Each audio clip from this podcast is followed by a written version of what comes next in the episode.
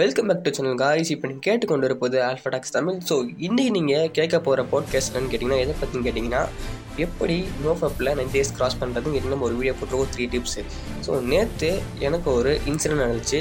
So அப்படியே நான் think பண்ணி ஸோ இதை கண்டென்ட்டாக மேக் பண்ணி மற்றவங்களுக்கும் சொல்லணும்னு சொல்லிட்டு தான் நான் இந்த கண்டென்ட் மேக் பண்ணுறேன் அப்படி என்ன ஸ்டோரின்னு கேட்டிங்கன்னா நேற்று நான் சாயங்காலம் ஜிம்முக்கு போயிட்டு திருப்பி வீட்டுக்கு வரும்போது வீட்டுக்கு வர வழியில் எனக்கு ஒரு தாட் ப்ராசஸ் வந்துச்சு. என்னன்னு கேட்டிங்கன்னா நான் ஜிம்மில் ஒர்க் அவுட் பண்ணும்போது என்னால் எதையும் பற்றி யோசிக்க முடியல. லைக் இப்போ நான் வந்து வீட்டில் சும்மா இருந்தால் எனக்கு வந்து அந்த ட்ராப்பிங் பற்றி யோசிக்க தோணும். ஸோ அதை நான் ஈஸியாக அவாய்ட் பண்ணிடுவேன்.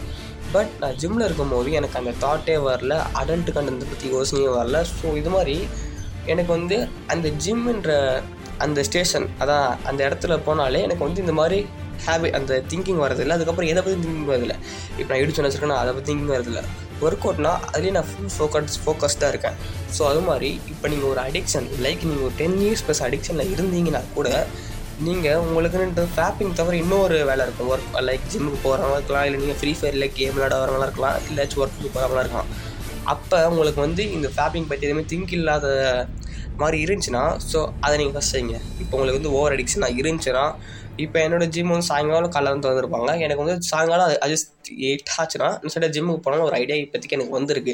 அது மாதிரி உங்களுக்கும் ஏதாச்சும் ஒரு ப்ராசஸ் இன்னொரு ஹேபிட் இருக்கும். அது வந்து நோ ஃபேப்புக்கும் ஈக்குவலாக இருக்கும். லைக் இப்போ நீங்கள் வந்து ஃபேப் நீங்கள் வந்து அதிகமாக கேம் விளையாடுவீங்க லைக் ஃப்ரீ ஃபயர் அதிகமாக விளையாடுவீங்கன்னா உங்களுக்கு வந்து அந்த தாட் வரும்போது நீங்கள் வந்து கேம் விளையாடுங்க. லைக் ஃப்ரீ ஃபயர் பப்ஜி விளாடுங்க ஸோ உங்களுக்கு வந்து கேம் இன்ட்ரெஸ்ட்னா கேமில் இன்ட்ரெஸ்ட் பாருங்கள் அப்படி இல்லை நாங்கள் வந்து யூடியூப்பில் வந்து என்டர்டைன்மெண்ட் வீடியோ பார்ப்போம் ப்ரோ ஸோ மூவிஸ் ரிவ்யூலாம் பார்ப்போம் ப்ரோ ஸோ அது இருந்துச்சுன்னா நீங்கள் ஸ்டேட்டாக அதுக்கு சேர்ந்து ஆகிடுங்க பட் நீங்கள் வந்து உங்களோட ஃபேப்பிங் செய்கிற இடத்துல வந்து அதை உட்காந்து பார்க்காதீங்க. நீங்கள் வேறு இடத்துல பாருங்கள் ஃபேப்பிங் செய்கிற இடத்துல வந்து உட்காந்து பாருங்கள் பட் நீங்கள் மொபைல் யூஸ் பண்ணும்போது அதை மட்டும் தவிர்த்து ஏதாச்சும் எக்ஸசைஸ் பண்ண போகிறீங்க அதை பண்ணலாம்.